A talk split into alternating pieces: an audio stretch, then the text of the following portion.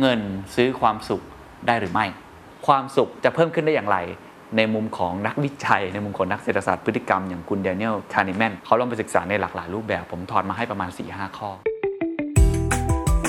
This is the Standard Podcast. Eye-opening for your ears. The secret sauce. สวัสดีครับ ผมเคนนักครินทร์และนี่คือ The Secret Sauce Podcast What's your secret? ความสุขของคุณคืออะไรครับ แล้วถ้าให้เลือกได้ สมมติว่าคุณมีโอกาสได้ไปเที่ยวสถานที่หนึ่ง สถานที่นั้นอาจจะไม่ได้มีอะไรมากเลย แต่คุณดื่มด่ำกับประสบการณ์ที่อยู่ตรงหน้า พอกลับมาคุณอาจจะจำอะไรไม่ค่อยได้ รู้แต่ว่าตอนที่อยู่ตรงนั้นเนี่ยคุณมีประสบการณ์ที่ค่อนข้างดีกับอีกแบบหนึ่งครับ คือคุณไปสถานที่นั้น แต่คุณไม่รู้เลยว่าประสบการณ์ตรงหน้าเป็นยังไง แต่คุณถ่ายรูปเยอะมากเลย เพื่อที่ตอนที่กลับมาจากสถานที่นั้นแล้ว คุณจะได้ดูรูปถ่ายของคุณ แล้วก็จดจำได้ว่าคุณเคยมีความสุขมีความทรงจำที่ดีแบบนั้น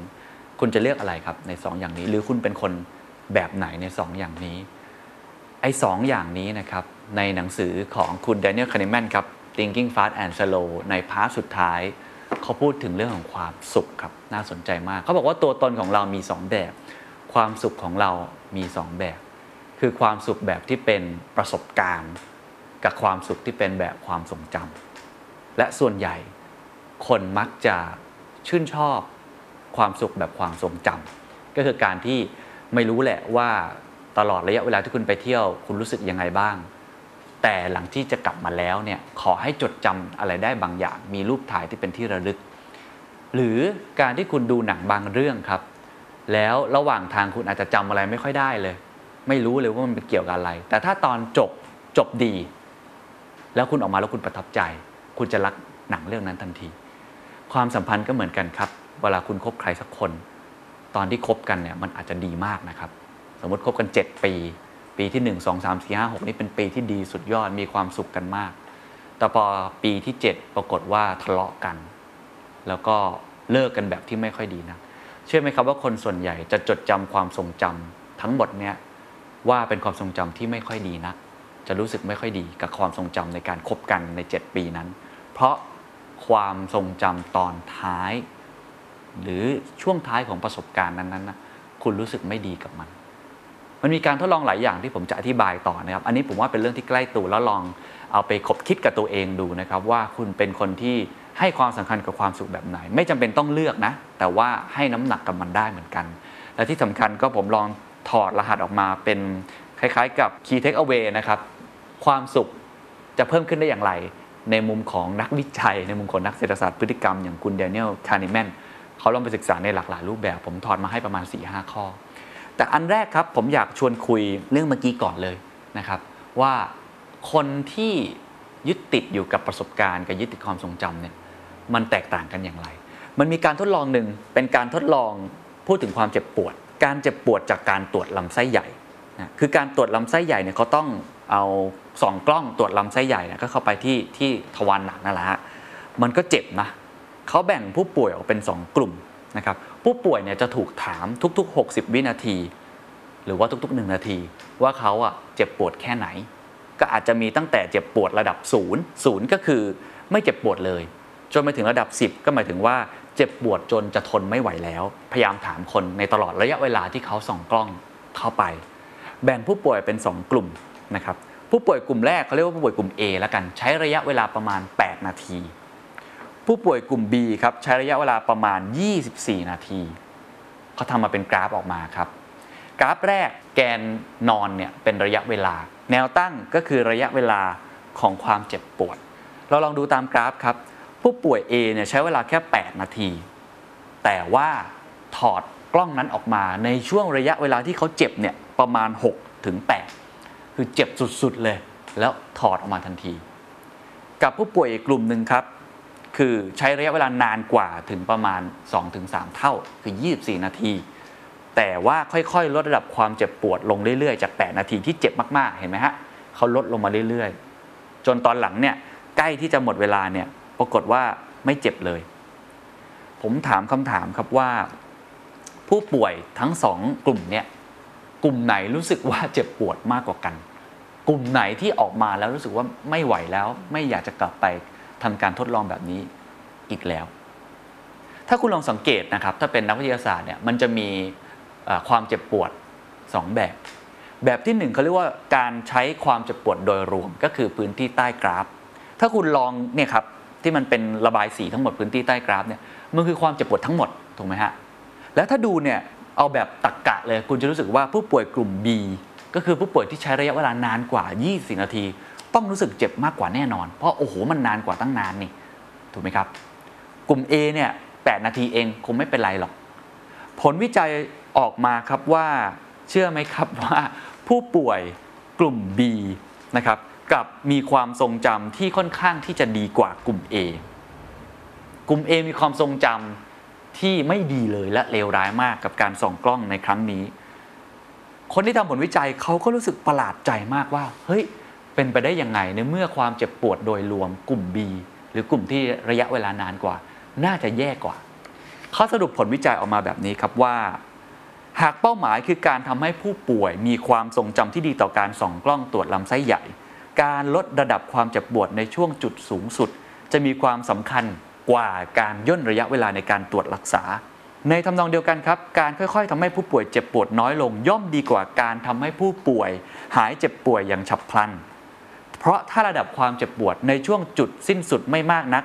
ผู้ป่วยจะมีความทรงจำที่ดีกว่า เกี่ยวกับประสบการณ์ดังกล่าว ไม่น่าเชื่อครับ ทั้งที่ความเจ็บปวดจริงๆ แล้ว คนที่ระยะเวลานานกว่าน่าจะแย่กว่ากลายเป็นดีกว่า เพราะว่าคนแรกรู้สึกว่าจบไม่ดี เรื่องเล่านี้หรือผลวิจัยนี้เอามาใช้ในหลาย ๆ อย่างในศาสตร์โดยเฉพาะ storytelling ที่ผมทำอยู่ครับ ลองฟังเรื่องเล่านี้ เช่น มีเด็กคนหนึ่งไปหาคุณหมอฟัน คุณหมอฟันมีสองช้อยให้เลือก ช้อยที่หนึ่งคือทำฟันก่อน แล้วค่อยแจกลูกอมตอนหลัง กับช้อยที่สองแจกลูกอมก่อน แล้วค่อยทำฟันตอนหลัง คุณคิดว่าแบบไหนที่จะเวิร์กกว่าที่เด็กๆ จะยอมมาทำฟันกับหมอฟัน ใช่ครับ อันที่หนึ่งครับคือแจกลูกอมหลังครับ เพราะถ้าเกิดว่าคุณแจกลูกอมให้เด็กๆก่อน เด็กๆ อมลูกอมเสร็จ หวานมีความสุขถูกล่อและให้ไปทำฟันได้ พอทำฟันเสร็จจบเจ็บครับ กลับบ้านไป คุณแม่ถามว่าเป็นยังไงบ้างไปทำฟันมา เขาจะบอกว่าเจ็บ แต่ถ้าเกิดเป็นแบบแรก คือทำฟันก่อนโอ้โหเจ็บออกมาเจ็บมากเลยออกมาจากห้อง คุณหมอยัดลูกอมเข้าปากเลยฮะหวาน คุณแม่ถามว่าเป็นยังไงบ้างไปทำฟัน บอกเออมันหวานดี ความทรงจำมีผลมากกว่าประสบการณ์ มากมากๆครับในแง่ของคนในการเลือกว่าเขาจะเลือกทำอะไร หรือไม่เลือกทำอะไร ในหนังสือนี้ก็เลยแบ่งออกมาเป็น 2 แบบครับว่ามันจะมีตัวตน 2 แบบ คือตัวตนเชิงประสบการณ์ ตัวตนเชิงประสบการณ์จะรับหน้าที่ตอบคำถามอย่างตอนนี้ คุณรู้สึกเจ็บหรือไม่ ในขณะที่ตัวตนเชิงความทรงจำจะตอบคำถามอย่างตอนนั้น โดยรวมๆแล้ว คุณรู้สึกอย่างไร เรื่องเล่าเหล่านี้มันจะคล้ายๆ กับผลการทดลองอย่างหนึ่งครับคุณแดเนียลคาร์เนแมนนะครับเขาเคยให้ฟังเพลง ให้เด็กนักเรียนเนี่ยเขาฟังเพลงซิมโฟนีจากแผ่นเสียง ซึ่งมีรอยขีดข่วนอยู่ที่แผ่นในช่วงท้ายของเพลง ส่งผลให้เสียงที่ออกมามันแย่มากในช่วงตอนใกล้จบแล้วเป็นเสียงที่น่าตื่นตระหนกมาก ส่วนใหญ่ครับ คนที่ฟังเพลงนี้ บอกว่าตอนจบเนี่ยมันทำลายประสบการณ์ทั้งหมดเลยครับ ที่ฟังมาทั้งหมด แล้วไม่ได้สนใจเลยว่า ไอตัวตนเชิญประสบการณ์ที่ได้สัมผัสแม้ว่ามันจะดีแทบจะทั้งหมดในการฟังเพลงอันนั้นนะเพลงคลาสสิกอันนั้น แต่ตอนจบอันเลวร้ายก็ไม่สามารถนะครับที่จะทำให้ประสบการณ์ที่ดีนั้น ได้คืนกลับมาได้ คือมันจบไม่ดีจะว่าอย่างนั้นก็ได้คำถามก็คือว่า แล้วตัวตนแบบไหนมีความสำคัญมากกว่ากัน ในมุมมองของนักวิจัยเขาทำการทดลองอีกการทดลองหนึ่งครับ การทดลองนี้เป็นการทดลองที่สนุกมาก แล้วก็คล้ายๆ กับการทดลองอเรื่องเมื่อกี้นะครับ เรื่องของการส่องกล้องเข้าไปเขาทำการทดลองอย่างนี้ จะมีน้ำเย็นอยู่ เย็นจัดมากๆ แล้วก็ให้ผู้ร่วมทำการทดลองเนี่ยเอามือจุ่มลงไป แบ่งออกเป็นสองรอบ คือรอบสั้น แล้วก็รอบยาวนะรอบสั้นเนี่ยใช้เวลา 60 วินาที จุ่มมือในน้ำที่มีอุณหภูมิ 14 องศาเซลเซียสนะครับผู้เข้าร่วมการทดลองจะรู้สึกถึงความเจ็บปวดจากความเย็น แต่ก็ยังอดทนไหว หลังจากครบ 60 วินาทีแล้วก็ให้เอาออก รอบยาวครับใช้เวลา 90 วินาที 60 วินาทีแรกจะเหมือนกับรอบสั้นหมดเลยครับ แต่หลังจากครบ 60 วินาทีแล้ว นักวิจัยจะไม่พูดอะไร แต่จะเปิดก๊อกให้น้ำที่อุ่นกว่าเดิม เล็กน้อยไหลเข้ามาในอ่าง ในช่วง 30 วินาทีสุดท้ายอุณหภูมิของน้ำจึงค่อยๆ เพิ่มขึ้นราวๆ1องศาเซลเซียสซึ่งมากพอที่ทำให้คนที่ทำการทดลองเนี่ยเขารู้สึกว่าความเจ็บปวดนั้นน้อยลงนะก็แตกต่างกันนะ 90 วินาทียาวกว่านะฮะแต่ว่ามันมีตอนจบที่ดีกว่า จะว่าอย่างนั้นก็ได้ ผลการทดลองออกมานะครับผู้ร่วมการทดลองส่วนใหญ่นะครับ มีความสุขหรือว่าเลือกที่จะใช้ประสบการณ์ ในแบบที่มีระยะเวลาที่นานกว่า ราะเขาไม่รู้เลยครับว่าสองอย่างนั้นแตกต่างกันอย่างไร นี่เป็นอีกตัวอย่างหนึ่งที่ผมว่ามันค่อนข้างบอกได้ชัดเจนนะครับว่าคนเราเนี่ยมักจะให้ความสำคัญกับตัวตนเชิงความทรงจำค่อนข้างมาก ก็คือตอนจบนั่นแหละ มากกว่าประสบการณ์ที่อยู่ตรงหน้า อันนี้คือการทดลองที่เขาทำมาแบบนี้นะครับ ผมไม่แน่ใจว่าแต่ละท่านเนี่ยเป็นคนที่ให้ความสุขหรือว่าสนใจกับตัวตนแบบไหนมากกว่ากัน จากการอ่านทดลองเมื่อกี้ครับว่าตัวตนนั้นมี 2 แบบเนี่ยนะฮะเขาก็พูดถึงอีกเรื่องหนึ่งคือเรื่องชีวิตของคนเราเลย ก็คือชีวิตที่เป็นเรื่องราว หรือชีวิตที่เป็นแบบแค่ระยะเวลา เขาบอกคนเราเนี่ยจะจดจำชีวิตเป็นเหมือนเรื่องราว เหมือนหนังภาพยนตร์เรื่องหนึ่งไม่รู้แหละว่าตอนต้นเรื่องเป็นยังไง กลางเรื่องเป็นยังไง แต่ถ้าตอนจบเนี่ยจบไม่ดี คนจะรู้สึกว่าชีวิตนั้นไม่มีคุณค่า หรือถ้าตอนจบจบดี คนก็จะรู้สึกว่ามีความสุข เขาบอกการมองข้ามระยะเวลาถือเป็นเรื่องปกติสำหรับเรื่องราว และตอนจบก็มักเป็นตัวกำหนดคุณลักษณะของมัน เขามีการทดลองอันหนึ่งครับ คุณลองเล่นตามอันนี้ก็ได้นะครับ เป็นเรื่องราวของชีวิตผู้หญิงคนหนึ่ง ผู้หญิงคนนี้เนี่ยเป็นตัวละครสมมุติชื่อเจนละกันชื่อเจน เป็นหญิงสาวที่ไม่เคยแต่งงาน ไม่มีลูกนะครับเธอสนุกสนานกับงาน ได้เดินทางท่องเที่ยว รวมถึงใช้เวลาไปกับเพื่อนฝูงและการทำงานอดิเรกแต่เธอเสียชีวิตอย่างกระตันหัน แต่ไม่เจ็บปวดด้วยอุบัติเหตุรถยนต์ ในอายุ 60 ปี อันนี้คือแบบแรก แบบที่ 2 เหมือนกันหมดเลยครับ แต่กำหนดให้อย่างนี้ครับว่า เจนมีอายุยืนกว่าเรื่องราวแบบแรก 5 ปี ก็คือ 65 ปี แต่ช่วงเวลาที่เพิ่มขึ้นนั้น เจนไม่ได้มีความสุขเท่ากับช่วงเวลาก่อนหน้านี้ คำถามครับว่าให้ผู้เข้าร่วมการทดลองแต่ละคนต้องตอบคำถาม 2 ข้อว่า 1. หากพิจารณาชีวิตของเจนในภาพรวมแล้ว คุณคิดว่าชีวิตของเธอดีแค่ไหน และคุณคิดว่าโดยรวมแล้ว เจนได้พบกับความสุขหรือความทุกข์มากน้อยเท่าใดในชีวิตของเธอ ผมไม่แน่ใจทุกท่านตอบยังไงนะครับ แต่ในการทดลองอันนี้เชื่อไหมครับว่า ส่วนใหญ่คนคิดว่าชีวิตแบบแรกดีกว่าครับ มีความสุขมากกว่า คืออายุอาจจะสั้นกว่านะ60 ปี แต่อย่างน้อยเป็นชีวิตที่จบแบบมีความสุขอะคือไม่รู้ตัวอะไรเลย มีอุบัติเหตุรถยนต์ก็ว่ากันไป แต่เป็นชีวิตที่ 60 ปีที่ใช้มาแล้วมันมีความสุขดี ในขณะที่การเพิ่มระยะเวลามาอีก 5 ปี มันอาจจะไม่ได้ความทรงจำที่ดีใด ๆ เลย คนก็เลยรู้สึกว่าไม่ได้มีความสุขเท่า เห็นไหมครับ อันนี้เป็นตัวอย่างหนึ่งว่าคนเราเนี่ยมักจะให้ความสำคัญกับชีวิตที่เป็นเรื่องราวมากกว่า เขาก็เลยมีคำถามหนึ่งฮะอย่าเพิ่งเบื่อเขามีอีกคำถามหนึ่งซึ่งก็น่าสนใจเหมือนกันนะครับว่าเฮ้ยงั้นแสดงว่าคนไม่ค่อยให้ความสำคัญกับเรื่องระยะเวลา หรือประสบการณ์ที่อยู่ตรงหน้า แต่สนใจว่าในอนาคตข้างหน้าไอ้สิ่งที่เกิดขึ้นในปัจจุบันเนี้ยมันจะกลายเป็นความทรงจำที่ดีและทำให้เรามีความสุขหรือไม่อย่างไร เช่น ในช่วงท้ายของวันหยุดของคุณครับคุณไปเที่ยวมานะฮะสนุกสนานมากเลย รูปถ่ายและวิดีโอทั้งหมดจะถูกทำลายทิ้ง นอกจากนี้คุณจะต้องดื่มยาลบความทรงจำเกี่ยวกับวันหยุดดังกล่าวไปด้วย คือจำอะไรไม่ได้เลย แม้ว่าในระยะเวลาที่คุณอยู่ในช่วงวันหยุดจะดีมากก็ตามที เงื่อนไขแบบนี้จะส่งผลต่อการวางแผนวันหยุดของคุณอย่างไร และเมื่อเปรียบเทียบวันหยุดดังกล่าวกับวันหยุดที่น่าจดจำทั่วไปแล้ว คุณจะยินดีจ่ายเงินเท่าไหร่สำหรับวันหยุดในครั้งนี้ เชื่อไหมครับว่ามีผลอย่างยิ่งนะครับคืออันนี้ไม่ใช่การทดลองที่จริงจังมากนะครับ แต่ในหนังสือเนี่ยคุณดานิเอลคาเนมันบอกว่า ส่วนใหญ่คนมองว่าการลบความทรงจำจะลดทอนคุณค่าของประสบการณ์ที่ได้รับ อย่างมหาศาลนะเพราะฉะนั้นเนี่ยบางครั้งเนี่ยผู้คนก็เลยจะปฏิบัติต่อตนเองนะครับในแบบเดียวกับที่จะปฏิบัติต่อเพื่อนที่ความจำเสื่อม นั่นก็คือเลือกที่จะให้ตัวเองมีความสุขสูงสุด ด้วยการไปยังสถานที่ที่พวกเขาเคยมีความสุขในอดีตนะฮะหรือว่า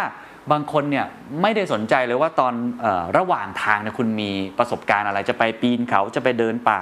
ไม่รู้เลย รู้แต่ว่าปลายทางขอให้จดจำอะไรได้ สักอย่างหนึ่งก็เป็นไปได้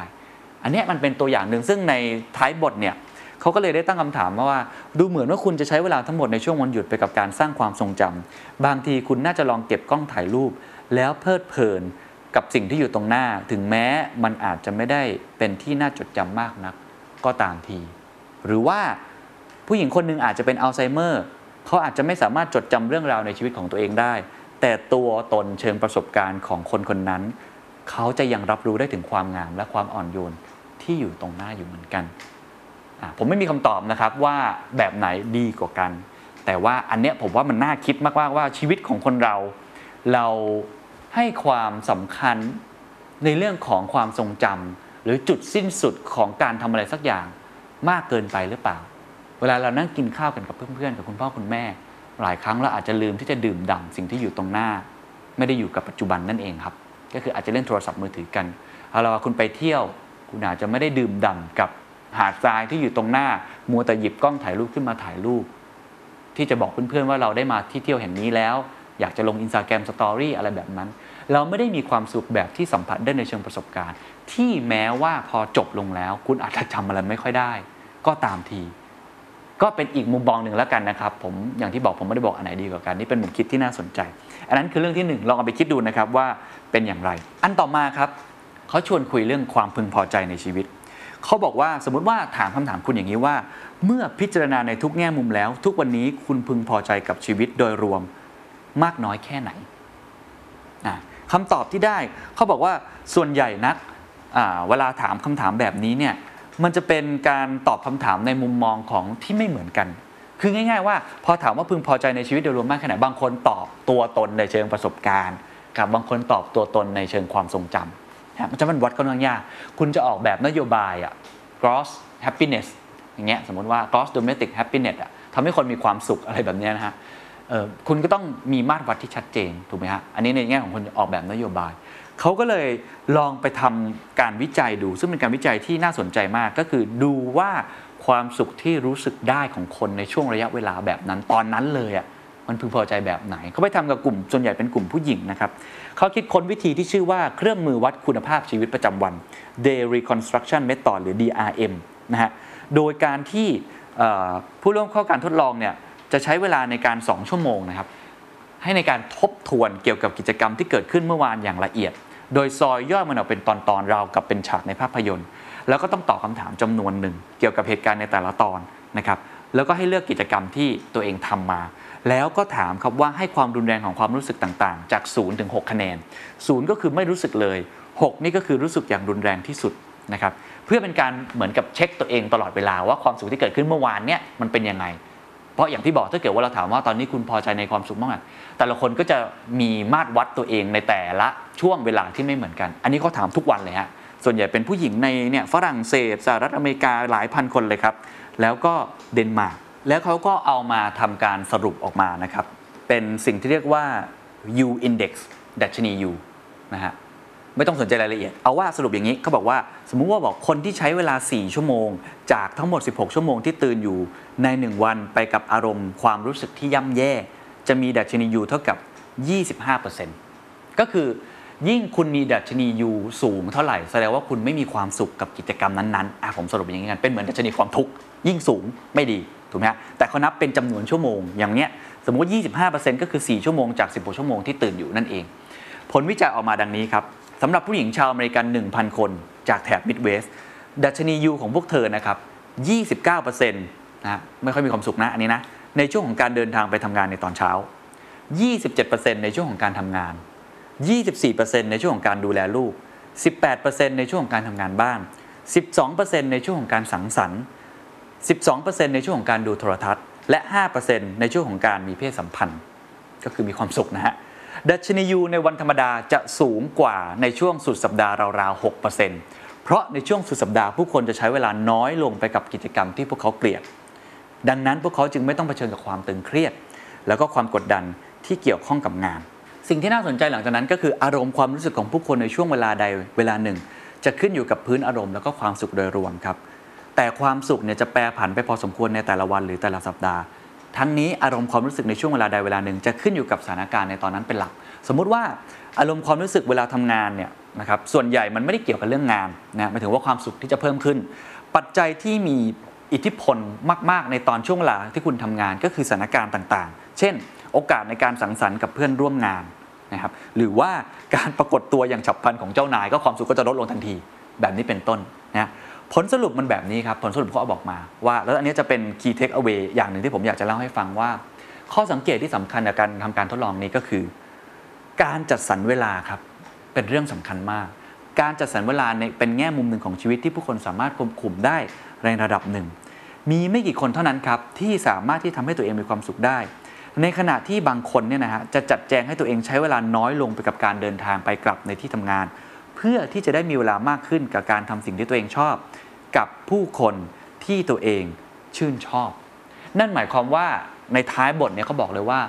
ในแต่ละวันเนี่ยนะครับการที่คุณจะมีความสุขเอาแบบรายวันเลยนะ เป็นกิจวัตรอย่างนี้เนี่ยได้นะครับ คือการที่คุณแบ่งปันเวลาไปกับสิ่งที่คุณชอบให้มากที่สุดเท่าที่จะเป็นไปได้ สมมติในการทำงานมันอาจจะน่าเบื่ออาจจะไม่มีความสุข คุณลองให้เวลากับตัวเองสัก 15 นาที ในการทำอะไรก็ได้ที่คุณรู้สึกว่าคุณผ่อนคลาย การคุยกับเพื่อนๆ แล้วคุณรู้สึกอารมณ์ดีขึ้น การได้กินขนม การได้ออกไปเดินชมนกชมไม้ ได้อยู่ใกล้ธรรมชาติ แบบนี้เป็นต้น หรือว่าในระยะหนึ่งสัปดาห์ คุณมีเวลาแบบนี้มากน้อยแค่ไหนนั้นเรื่องนี้สำคัญนะครับ บางคนบอกว่าความสุขเนี่ยไปเก็บเอาในวันหยุดแต่จริงในแต่ละวัน ถ้าคุณมีเวลาให้กับตัวเองในการจัดการ หาเวลาในสิ่งที่ตัวเองชอบเพิ่มขึ้น หรือลดระยะเวลาที่คุณไม่ชอบ อย่างที่เมื่อกี้ผมบอกก็คือสมมติว่าในการเดินทางคุณรู้สึกรถติด คุณไม่ชอบคุณเบื่อมากเลย คุณมีวิธีคิดแบบไหนบ้าง ที่ทำให้คุณลดระยะเวลาไอ้กับการทำกิจกรรมที่คุณไม่ชอบเป็นต้น อันนี้เป็นคีย์ทิเวที่น่าสนใจ อีกอันนึงที่น่าสนใจมากกว่า ข้อเสนอนี้บอกว่า การที่จะปรับปรุงประสบการณ์ที่ผู้ผู้คนจะได้รับ คือ การที่คุณใช้เวลาพักผ่อน ไปกับการทำสิ่งที่กระฉับกระเฉง แทนที่จะพักผ่อนอย่างเฉื่อยชา อะมันมี 2 แบบนะ แบบที่เป็นแบบผมใช้คำว่า lazy leisure กับ active leisure แล้วกันเขาบอกว่าคนที่ทำวิธีการพักผ่อนแบบที่เป็น active ก็คือกระฉับกระเฉง เช่น สังสรรค์กับผู้อื่น ออกกำลังกาย ได้ขยับเนื้อขยับตัว ได้ไปเดินเล่น ได้ออกไปวิ่ง หรือว่าได้ออกไปกิจกรรม outdoor หรือกิจกรรมที่ไปโดนแสงแดดบ้าง เขาบอกว่า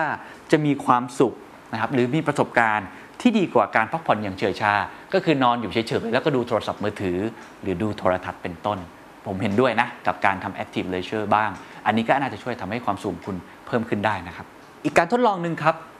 ที่จะทำให้คุณมีความสุขเพิ่มขึ้นนะครับ เป็นการทดลองของแกลลับนะครับแกลลับเนี่ยทำการทดลองเป็นล้านๆคนเลยนะ ในประมาณสหรัฐอเมริกาแล้วก็อีกกว่า 150 ประเทศ ก็สำรวจหลายอย่างมากนะครับ โดยเปรียบเทียบแง่มุม 2 อย่างของความสุขก็คือ 1 ความสุขที่ผู้คนรู้สึกได้ในขณะดำเนินชีวิต กับ 2 คือการตัดสินใจของผู้คนที่เกิดจากการประเมินชีวิตของตัวเองอะในแง่ของ methodology หรือว่าวิธีการผมข้ามไปแล้วกันเนาะเดี๋ยวมันจะซับซ้อนเกินไป แต่เอาไปที่ข้อสรุปเลย ข้อสรุปก็คืออย่างที่1ฮะเขาบอกว่า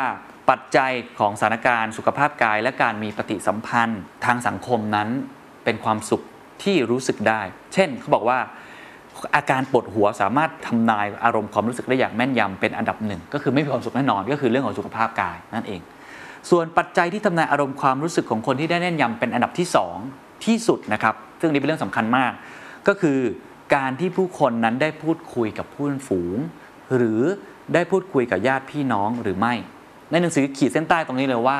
ไม่ได้กล่าวเกินจริงมากไป ถ้าจะบอกว่าความจริงแล้วความสุข ที่สุดอย่างหนึ่งของมนุษย์ คือประสบการณ์ของการได้ใช้เวลาร่วมกับคนที่คุณรักและรักคุณ relationship เป็นหัวใจสำคัญ ผมเคยจัดซิกเกอร์ซอสไปตอนหนึ่งเรื่องความสุขแบบนี้นะใช้เวลาประมาณ 70 ปีในการทำผลวิจัยนี้ออกมา ผลสรุปอันดับหนึ่งเหมือนอันนี้เลยครับ คือการที่เรามี relationship ที่ดีกับเพื่อนฝูงกับครอบครัว หรือกับคนที่เรารักเนี่ยเป็นปัจจัยที่ทำให้เรามีความสุขมากกว่า อันนี้ก็เป็นอีก key take away หนึ่ง แต่ยังมีอีกครับนะครับว่าในการทดลองนี้ยังทำต่อครับคำถามสำคัญของเขาก็คือว่า เงินซื้อความสุขได้หรือไม่ทุกท่านลองคิดตามนะว่า เงินซื้อความสุขได้จริงหรือไม่เขาบอกอคำตอบก็คือแน่นอนความยากจนทำให้ผู้คนไม่มีความสุข ในขณะที่ความร่ำรวยสามารถเพิ่มความพึงพอใจพวกเขาที่มีต่อชีวิตของตัวเองได้ โดยเฉลี่ยแล้วความร่ำรวยไม่ได้ช่วยทำให้พวกเขารู้สึกว่าตัวเองมีความสุขมากขึ้น คือความยากจนเนี่ย เวลาคุณจนเนี่ยฮะคุณทำอะไรคุณจะไม่มีความสุขเขาเปรียบเทียบเขาบอกว่าอาการปวดหัว ถ้าเป็นคนที่มีรายได้สูงสุด 2 ใน 3 จะบอกว่าอาการปวดหัวทำให้ความโศกเศร้าและความกังวลของเขาเนี่ยเพิ่มขึ้นจาก 19%เป็น 38%ก็คืออารมณ์ความรู้สึกไม่ค่อยดีนักแหละ แต่เพิ่มขึ้นจาก 19 เป็น 38%แต่สำหรับคนจำนวนที่มีรายได้น้อย คือรายได้ต่ำแทบที่สุดเนี่ย 10%ข้างล่างที่สุดนะเขาจะพบครับว่าตัวเลขดังกล่าวจาก 19%นะจะเพิ่มขึ้นเป็น 70%พูดง่ายๆ ก็คือคนที่มีรายได้น้อยกว่า จนกว่าเวลาเจอกับความทุกข์ที่กระแทกเข้ามาเนี่ยจะทุกข์มากกว่าเมื่อเทียบกับคนที่มีฐานะที่ร่ำรวยกว่า อันนี้คือ key finding อย่างหนึ่งที่พบ ซึ่งผมว่าเงินก็ซื้อความสุขได้ระดับหนึ่ง แต่การทดลองยังถามต่อครับ การที่คุณมีรายได้ครัวเรือนประมาณ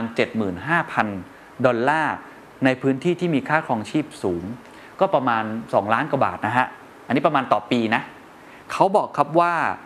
จัดว่าเป็นระดับที่ทำให้ผู้คนรู้สึกอิ่มอกอิ่มใจแล้ว ถ้าคนที่มีรายได้สูงกว่านี้ ความสุขจะไม่เพิ่มขึ้นอย่างมีนัยสำคัญอะฟังอีกครั้งหนึ่ง ถ้าคุณมีรายได้น้อยกว่า 2 ล้านบาทต่อปี ความสุขจะเพิ่มขึ้นอย่างมีนัยสำคัญ ในทุกๆ รายได้ที่ผมเพิ่มขึ้น เช่น เพิ่มขึ้นจาก 2 0 0 0 0 0 บาทเป็น 5 0 0 0 0 0 บาท เป็น 1 ล้านบาทเป็น 2 ล้านบาท ความสุขจะเพิ่มขึ้นแบบ โอ้ชัดเจนนะครับแปรผันตรงกันเลยมีนัยยะสำคัญมาก แต่เมื่อคุณมีรายได้ที่มากกว่า 2 ล้านบาทขึ้นไปต่อปีนะครับ คุณจะไม่ได้มีความสุขเพิ่มขึ้น อย่างมีนัยสำคัญ เขาบอกว่าเพิ่มขึ้นโดยเฉลี่ยของความสุขที่รู้สึกได้นั้น เท่ากับศูนย์เพราะฉะนั้นโดยสรุปครับ การที่มีรายได้เพิ่มขึ้น มีความสุขเพิ่มขึ้นมากจริง แต่ถ้าคุณรวยไปถึงระดับหนึ่งแล้ว จะไม่ได้เพิ่มความสุขของคุณเลย ก็เลยมีคนเปรียบเทียบว่าจาก 1 ล้านแรกคุณจะมีความสุขมากๆ แต่พอคุณจาก 1 ล้านเป็น 10 ล้าน ความสุขที่เพิ่มขึ้นนั้นจะไม่ได้เพิ่มขึ้นมาก แล้วพอคุณเป็นเศรษฐีรวยขึ้นจาก 10 ล้านเป็นร้อยล้านจากร้อยล้าน ไปเป็นพันล้านมันพันล้านเป็นหมื่นล้าน ความสุขคุณจะไม่เพิ่มขึ้นอีกแล้ว เพราะมันจะเริ่มนิ่ง ผมว่านี่เป็นตัวอย่างหนึ่งที่น่าสนใจนะครับชัดเจนมากว่าเรื่องราวเหล่านี้ ก็จะเป็นการบอกว่าเงินมันซื้อความสุขได้จริงหรือไม่คำตอบคือจริงในช่วงระยะเวลาหนึ่งแต่ การที่รวยล้นฟ้าแบบนั้นอาจจะไม่ได้มีความสุขเพิ่มขึ้นมากกว่าปกติก็เป็นไปได้นะครับ ข้อสุดท้ายครับเขาเรียกว่าภาพลวงตาของการจดจ่อความปรารถนาที่ผิดพลาด miss wanting ก็คือการที่เราคิดว่าการที่เราได้ของสิ่งนี้มา การกระทำแบบนี้เราจะมีความสุขเขายกตัวอย่างนี้ คุณได้รับความพึงพอใจมากน้อยเพียงใดจากรถยนต์ของคุณอะผมถามคุณเลย คุณอาจจะซื้อรถใหม่ หรืออาจจะมีรถคันเดิมอยู่แล้ว หรืออะไรก็แล้วแต่เนี่ย คุณมีความสุขแค่ไหนครับ ได้รับความพึงพอใจจากรถยนต์ของคุณมากน้อยแค่ไหน เขาบอกว่าทุกคนน่าจะนึกคำตอบได้ทันทีนะครับ เพราะคุณรู้ตัวว่าคุณชื่นชอบ แล้วก็เพลิดเพลินจากการใช้รถยนต์ของตัวเอง มากน้อยเพียงใด ทีนี้มีคำถามหนึ่งครับ ถามต่อว่า เมื่อใดครับที่คุณจะรู้สึกพึงพอใจในรถยนต์ ของคุณ ฟังดูแปลกๆไหมครับ เขาบอกว่าพอถามคำถามเนี้ยคนจะรู้สึกประหลาดใจฮะเพราะว่าคำตอบที่ได้เนี่ยมันก็จะรู้สึกว่าอ๋อการที่เราจะมีความสุขกับรถยนต์ที่เราซื้อมาได้เนี่ยบางครั้งเนี่ยมันไม่ได้มีตลอดเวลา คือเราจะรู้สึกต่อเมื่อเรานึกถึงรถยนต์คันนั้น ถูกไหมครับ หรือเรารู้สึกว่าเอ้ยมันมีคนมองรถของเราอยู่ หรือเราได้มองรถของเรา เวลาเราอาจจะผมเห็นพวกคนที่ชอบขับบิ๊กไบค์หรือชอบเล่นรถสปอร์ตนั่งกินกาแฟกันแล้วก็ดูรถ ของเราแล้วก็มีความสุขไป แต่คำถามนี้เป็นการบอกว่าจริง ๆ แล้วคนเราส่วนใหญ่เนี่ยนะฮะนอกเหนือจากแฟนๆนะนั้นแล้วแต่นะครับแฟนมันแท้ไม่ค่อยนึกถึงรถยนต์ตัวเองตลอดเวลาหรอกครับเข้าใจไหมคือคนไม่นึกถึงเวลาเอ่อไม่มีใครเสียเวลาไปกับการนึกถึงเรื่องของรถยนต์ตัวเองมากนักเขาเรียกสิ่งนี้แหละครับว่ามันคือภาพลวงตาที่ว่าด้วยการจดจ่อเขาบอกหากคุณชื่นชอบรถยนต์ของคุณ คุณก็มีแนวโน้มที่จะพูดเกินจริง เกี่ยวกับความพึงพอใจที่ได้รับจากรถยนต์ดังกล่าว ซึ่งนำไปสู่ความเข้าใจผิด เมื่อคุณนึกถึงคุณงามความดีของมัน รวมถึงเมื่อใดก็ตามครับ ที่คุณคิดจะซื้อรถยนต์คันใหม่ เพราะว่าจริงๆ แล้วคุณไม่ได้นึกถึงมันตลอดเวลา ก็คือเป็นการที่เราประเมินความสุขที่เราได้จากสิ่งของบางสิ่งบางอย่าง มากจนเกินไปนั่นเอง หรือมีคำถามหนึ่งครับ ถามว่าผู้ป่วยอัมพาตครึ่งท่อนจะอารมณ์เสียเป็นเวลามากน้อยเพียงใดในแต่ละวัน อะถ้าเป็นทุกคนเดาก็คงรู้สึกว่าเขาคงจะอารมณ์เสียมาก เพราะเราเปรียบเทียบจากตัวของเราเองถูกไหมครับว่าโอ้โหพอเราอัมพาตครึ่งท่อนเราทำกิจกรรมที่เราปกติเราทำได้น้อยลงมาก แต่ผลออกมาไม่ใช่อย่างนั้นครับ ผลออกมาคือบอกว่าส่วนใหญ่แล้วนะฮะคนที่เป็นผู้ป่วยอัมพาตครึ่งท่อนแล้วเขาปรับตัวได้แล้วคือยอมรับกับความเป็นจริงที่เกิดขึ้นได้แล้ว จะอารมณ์ดีเป็นส่วนใหญ่ด้วยซ้ำ ในเดือนแรกหลังเกิดอุบัติเหตุ ถึงแม้ว่าพวกเขาจะรู้สึกโศกเศร้าเวลานึกถึงอาการของตัวเอง แต่อย่างไรก็ตามครับเขาก็จะใช้เวลาส่วนใหญ่ไปกับการทำงาน อ่านหนังสือ ฟังเรื่องตลก และการพบปะกับเพื่อนฝูง แล้วก็จะหงุดหงิดนะฮะเวลาอ่านข่าวตามหนังสือพิมพ์อะไรแบบนั้นนะครับ เพราะฉะนั้นบอกได้ว่าความสุขที่รู้สึกได้ของผู้ป่วยอัมพาตครึ่งท่อน น่าจะใกล้เคียงปกติ เป็นส่วนใหญ่ก็ด้วยซ้ำก็คือเขาปรับตัวได้แล้วนะครับ อันนี้ก็เป็นอีกอย่างหนึ่งที่พูดถึงเรื่อง ภาพลวงตาของการจดจ่อโดยสรุปทั้งหมดนะครับสิ่งที่เขาอยากจะบอกที่สุด ในหนังสือเล่มนี้ก็คือว่าลองเปรียบเทียบการซื้อรถยนต์คันใหม่ที่นั่งสบาย อย่างที่หนึ่งครับกับการได้เข้าร่วมกลุ่มที่พบปะกันทุกสัปดาห์ เช่น คุณอาจจะได้เล่นฟุตบอลกับเพื่อนๆ ได้พูดคุยเกี่ยวกับหนังสือ หรืออาจจะไปเล่นไพ่สังสรรค์กับเพื่อนๆก็ได้ เขาบอกว่าประสบการณ์ทั้งสองอย่างนี้ถ้ามันเป็นเรื่องใหม่นะ มันจะเป็นเรื่องใหม่และตื่นเต้นในรอบแรก แต่ความแตกต่างที่สำคัญที่สุดก็คือ คุณจะให้ความสนใจกับรถยนต์ดังกล่าวนั้นน่ะ น้อยลงไปเรื่อยๆ ในขณะที่คุณขับมันก็ตามทีนะ แต่คุณจะยังมีความสุข หรือมีส่วนร่วมในปฏิสัมพันธ์ทางสังคมที่คุณได้ตัดสินใจเข้าร่วมแล้วต่อไปสรุปก็คือคุณมีแนวโน้มที่จะประเมินผลประโยชน์ในระยะยาวของรถยนต์ดังกล่าวสูงเกินไป แต่ถ้าเป็นการพบปะสังสรรค์ได้คุยกับเพื่อนๆ ในทุกสัปดาห์ ความสุขนั้นจะยังคงอยู่ โดยสรุปสำหรับหนังสือครับเขาบอกว่าการซื้อบ้านหลังใหญ่กว่าเดิม อาจจะไม่ทำให้เรามีความสุขมากขึ้นในระยะยาว ระยะสั้นอาจจะใช่ เราอาจกำลังเผชิญกับภาพลวงตาที่ว่าด้วยการจดจ่อนะเพราะฉะนั้นในหนังสือเล่มนี้เขาก็แนะนำว่าจริง ๆ แล้วแน่นอนแหละ คนเราก็อยากได้ของเนาะสิ่งของที่หรูหรา สิ่งของที่มันทำให้เรามีความสุข อันนี้ไม่แปลกผมก็เป็นอย่างนั้นเหมือนกัน แต่ ต้องอย่าประเมินมันสูงเกินไป เพราะส่วนใหญ่แล้วไอ้ความสุขแบบนี้ที่ได้มา มันเป็นความสุขเชิงระยะสั้น ก็อย่างที่บอกเราไม่ได้นึกถึงรถยนต์ตัวเองตลอดเวลา ยกเว้นว่าคุณเป็นแฟนพันธุ์แท้นะอันนี้จะว่าอาการอีกเรื่องหนึ่งนะครับแต่ความสุขอีกแบบคือความสุขที่ได้จากการมีปฏิสัมพันธ์กับเพื่อนรอบข้าง การได้ทำกิจกรรมที่มัน active แบบเนี้ยเป็นความสุขในระยะยาวที่ยั่งยืนมากกว่านั่นเองครับเพราะฉะนั้นโดยสรุปครับ สิ่งที่ผมพูดมาทั้งหมดเนี่ยผมว่าก็เป็นงานวิจัยผลการทดลองหลายอย่างที่ทำให้เราได้ฉุกคิด กับวิธีการที่จะมีความสุขในแบบของตัวเองย้ำว่าทุกคนไม่เหมือนกันนะครับ แต่ว่านี่มันเป็นบทสรุปจากผลวิจัย ซึ่งผมว่าก็น่าเอาไปคบคิดต่อ ผมลองสรุปอีกครั้งหนึ่ง เขาสรุปว่าชีวิตคนเราเนี่ยมีตัวตน 2 แบบ ความสุข 2 แบบนะครับ ก็คือเรื่องของประสบการณ์ แล้วก็เรื่องของความทรงจำส่วนใหญ่คนใจความสำคัญเรื่องความทรงจำมากกว่า เพราะฉะนั้นก็บางครั้งเนี่ยวางโทรศัพท์มือถือลง ลองมีความสุขกับสิ่งที่อยู่ตรงหน้า แม้ว่าคุณอาจจะจำอะไรไม่ได้ในตอนจบก็ตามที แต่อย่างน้อย สิ่งเหล่านี้มันอาจจะมีคุณค่าบางอย่างกับคุณ การดูหนังบางเรื่อง การไปกินข้าว การทำกิจกรรมบางอย่างนะครับบางทีมันอาจจะไม่จำเป็นก็ได้ที่ต้องมีความทรงจำที่ดีสุดยอดล้ำเลิศเสมอไป หรือการมีความสัมพันธ์นะครับกับคู่รักของคุณ มันก็ไม่จำเป็นว่าตอนจบอาจจะไม่ดีแต่อย่างน้อยเราได้ใช้เวลาร่วมกันที่เราคบกัน เราทำดีที่สุดซึ่งกันและกัน แบบนั้นก็อาจจะเป็นความสุขที่มีประสบการณ์ที่ดีมากขึ้น อันนี้อันที่หนึ่งนะครับอันที่สองครับ ในแต่ละวันแต่ระยะเวลา ถ้าเกิดคุณสามารถเพิ่มเวลาที่คุณรู้สึกมีความสุข ให้กับตัวเองได้ อาจจะสั้นๆ แต่ว่าทีๆหน่อย ก็อาจจะช่วยทำให้คุณมีความพึงพอใจในแต่ละวันที่ดีขึ้นมีมูดที่ดีขึ้นในแต่ละวันได้ตรงกันข้ามถ้าคุณลดระยะเวลาที่คุณรู้ตัวอยู่แล้วมันทำให้คุณไม่ค่อยมีความสุขลดลงไปได้ ก็น่าจะช่วยทำให้ความทุกข์ของคุณลดลงไปได้ ข้อที่ 3 ครับ ถ้ามีวิธีการพักผ่อนนะครับ ระหว่างแบบขี้เกียจแล้วกันผมใช้คำนี้กับแบบที่กระฉับกระเฉง ลองเลือกทางที่เป็นกระฉับกระเฉงมากขึ้น การได้ออกกำลังกาย การได้พบปะเพื่อนฝูง ก็น่าจะทำให้คุณมีความสุขมากขึ้นนะครับ อย่างทีสี่4ครับวิธีการที่ทำให้คุณมีความสุขอย่างหนึ่งจากผลการทดลองคนเป็นเนี่ยเป็นล้านๆก็คือ การได้มีปฏิสัมพันธ์กับคนที่คุณรัก กับครอบครัวมากยิ่งขึ้น ได้พูดคุยได้อัปเดตชีวิต มนุษย์เป็นสัตว์ super hyper socialize นะฮะสังคมมากๆ ฉะนั้นอันนี้ถ้าเกิดเรามีมากขึ้น โดยเฉพาะในยุคโควิดเนี่ยนะซูมคุยกันบางทีมันก็ช่วยทำให้เราฮิวตัวเองเนาะบางทีคนบอกว่าคุยชีคุยชีวิตอะไรแบบนั้นน่ะนั่นก็เป็นสาเหตุหนึ่งจากผลวิจัยที่เขาบอกด้วย คือเรื่องของปฏิสัมพันธ์เพราะฉะนั้นรักษาความสัมพันธ์ของเราที่มีกับเพื่อนฝูง กับคนรักกับครอบครัวของเราไว้ให้ดี สิ่งนี้อาจจะมีค่ามากที่สุด แล้วก็เรื่องของเงินครับเงินมีความสำคัญครับในช่วงเริ่มต้น ความรวยมีความสำคัญ ถ้าคุณหลุดพ้นจากเรื่องของความจน หรือความปลอดภัยในชีวิต ความจำเป็นขั้นพื้นฐานมาแล้ว แต่ถ้าเกินระดับไปแล้ว ซึ่งอาจจะไม่จำเป็นต้องเป็น 2 ล้านบาทอย่างที่ผมบอกก็ได้นะครับแต่ละคนคงไม่เท่ากัน ความสุขของคุณจะไม่ได้เพิ่มขึ้นจากการที่คุณมีเงินเพิ่มขึ้นเลย อันนี้ก็ทิ้งเอาไว้เผื่อที่จะเป็นหลักคิดให้กับคนบางคนนะครับ แล้วก็ข้อสุดท้ายครับ ภาพลวงตาของการจดจ่อบางครั้งสิ่งของที่เราได้มา สิ่งที่เราคิดว่ามันเป็นความฝันของเรา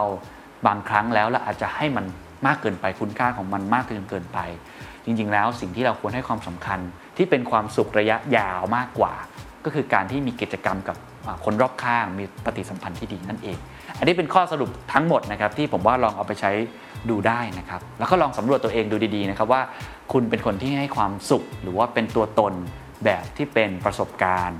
หรือแบบที่เป็นความทรงจำก็หวังว่าพอร์ตแคสต์นี้จะทำให้คุณมีความสุขทั้งสองแบบนะครับ ก็คือเรื่องทั้งในแง่ของประสบการณ์ แล้วก็ความทรงจำสวัสดีครับ And that's the secret sauce. ถ้าคุณชื่นชอบ The Secret Sauce episode นี้นะครับ ก็ฝากแชร์ให้กับเพื่อนๆ คุณต่อด้วยนะครับ และคุณยังสามารถติดตาม The Secret Sauce ได้ใน Spotify, SoundCloud, Apple Podcast, Podbean, YouTube และ Podcast Player ที่คุณใช้อยู่นะครับ และอย่าลืมติดตาม Facebook Fanpage The Secret Sauce เข้ามาติชมเข้ามาพูดคุยกับผมได้เลยนะครับ